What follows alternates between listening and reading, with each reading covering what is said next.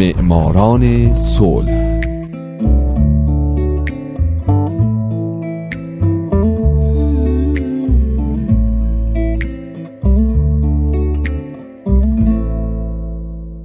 امروز یک شنبه است. اینجا رادیو پیام دوسته و حالا نوبت می‌رسه به معماران صلح.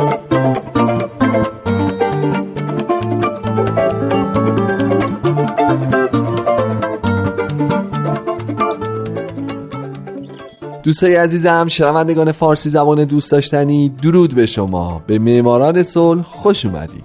این برنامه به برندگان نوبل صلح می‌پردازه. به زنان، مردان، مؤسسات دولتی و غیر دولتی که برای رسیدن به صلح تلاش کردند. کسانی که اگه نبودن ما با دنیای وحشتناکتری روبرو بودیم. من هومن عبدی هستم. لطفا تا پایان این قسمت از برنامه هم همراه من بمونید.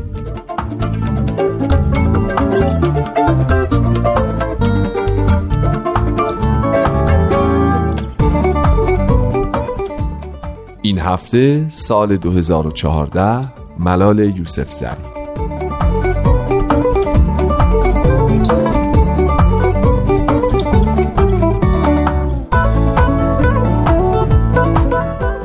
همونطور که می‌دونین در سال 2014 دو نفر برنده نوبل صلح شدن.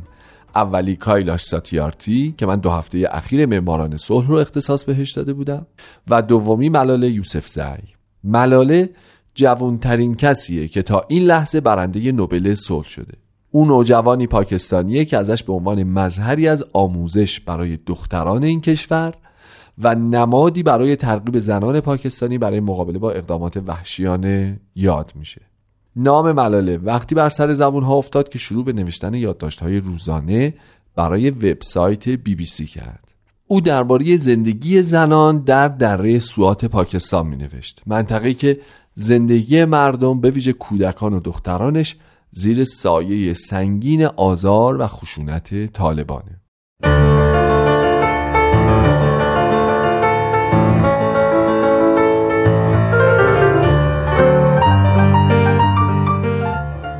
ملاله یوسف زی در 12 جولای سال 1997 در منطقه سوان در شمال غربی پاکستان در یک خانواده مسلمان سنی مذهب متولد شد. پس الان حدود 20 سالشه. ملاله یعنی مبتلا به غم و اندوه.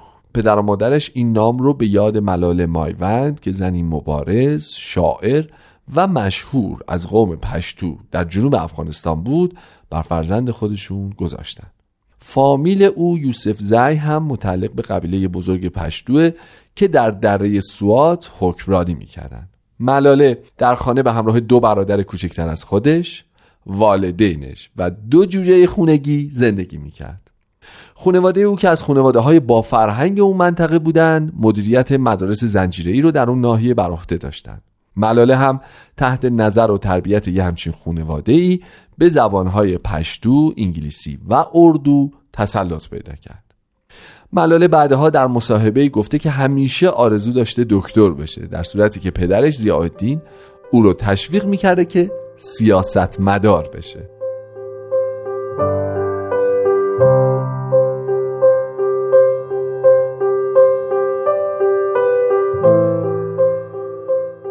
زیاءالدین خیلی زود فهمید که افقی روشن پیش روی ملال است. پس به او اجازه می‌داد شبها بیشتر بیدار بمونه و بعد از اینکه برادرانش به خواب رفتن باهاش درباره سیاست صحبت می‌کرد. در اوایل سپتامبر سال 2008 پدرش رو با خودش به پیشاورد برد تا ملاله در باشگاه محلی خبرنگاران سخنرانی کنه. ملاله تو اون سخنرانی که توسط خبرنگاران روزنامه ها و کانال های تلویزیونی در تمام منطقه پوشش داده می‌شد با جرأتی مثال زدنی از حاضرین پرسید طالبان چطور جرأت می‌کنند که حق مسلم مرا در تحصیل از من بگیرند؟ یک سال بعد ملاله اول به عنوان یک کارآموز و بعد به عنوان کمک مربی در یک مؤسسه مشغول به کار شد.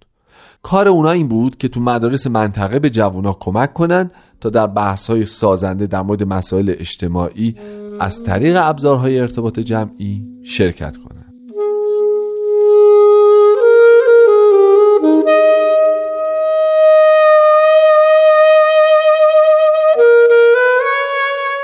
بعد از فاجعه 11 سپتامبر اولین نشانه های قدرت و نفوذ طالبان در پاکستان پدیدار شد.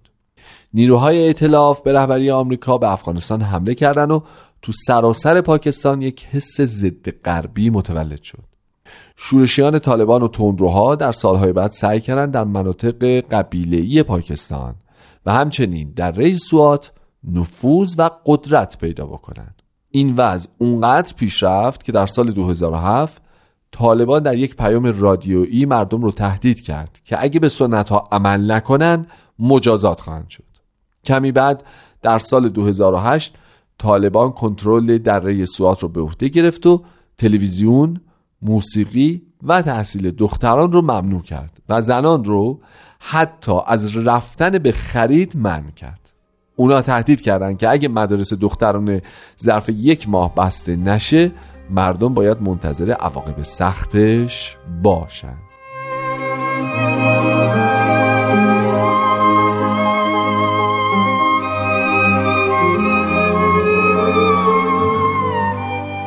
ضیاءالدین یوسف زی پدر ملاله یوسف زی یکی از دو برنده جایزه نوبل صلح سال 2014 هم که صاحب مدرسه بود از این تهدیدات ترسید و از ارتش پاکستان تقاضای کمک کرد. ارتش قول داد امنیت رو برقرار می‌کنه و از ضیاءالدین خواستن که مدرسه رو نبنده. اما این اطمینان ارتش پاسخی به ترسهای ملاله که تو اون زمان 11 سال بیشتر نداشت نبود. اون در خوابهاش سایه سپاه طالبان رو می‌دید که روی زندگیش گسترده میشه.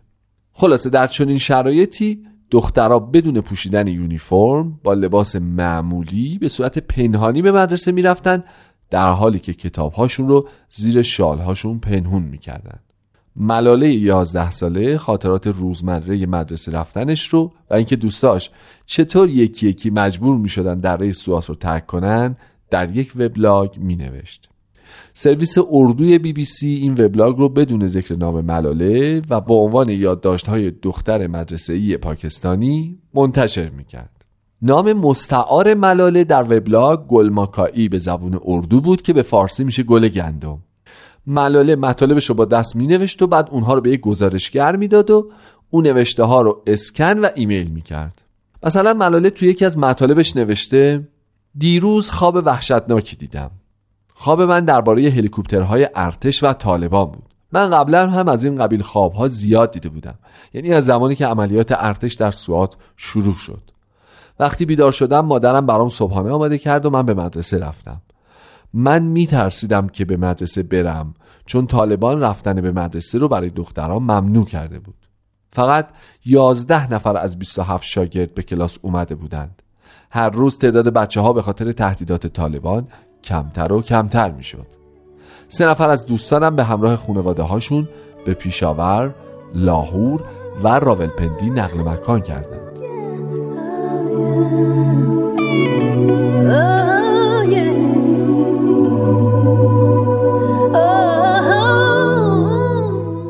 اما با این وجود ملاله از اینکه در مورد حق دختران برای تحصیل بگه و بنویسه ترسی نداشت در سال 2009 تو یک برنامه مشهور تلویزیونی که دوربینهاش رو به در سوات آورده بود صحبت کرد و از حق دختران برای تحصیل گفت.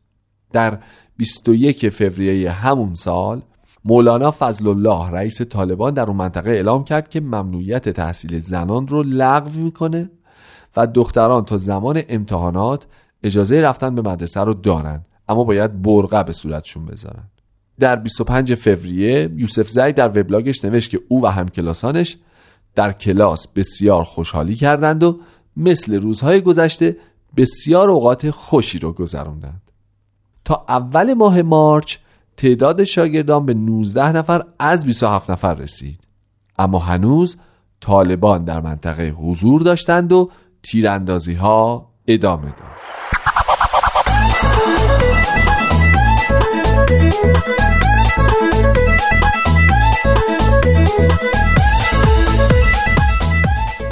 دوستای عزیز اگه اجازه بدید بقیه ماجراهای زندگی ملاله رو بذارم برای هفته بعد و البته هفته های بعد. پس معماران صلح هفته بعد و هفته های بعد رو از دست ندید و با من هومن عبدی که امیدوار شمایی که الان شنونده برنامهش بودید. در آینده یکی از برندگان نوبل صلح باشید همراه باشید. شاد باشید و خدا نگهدار.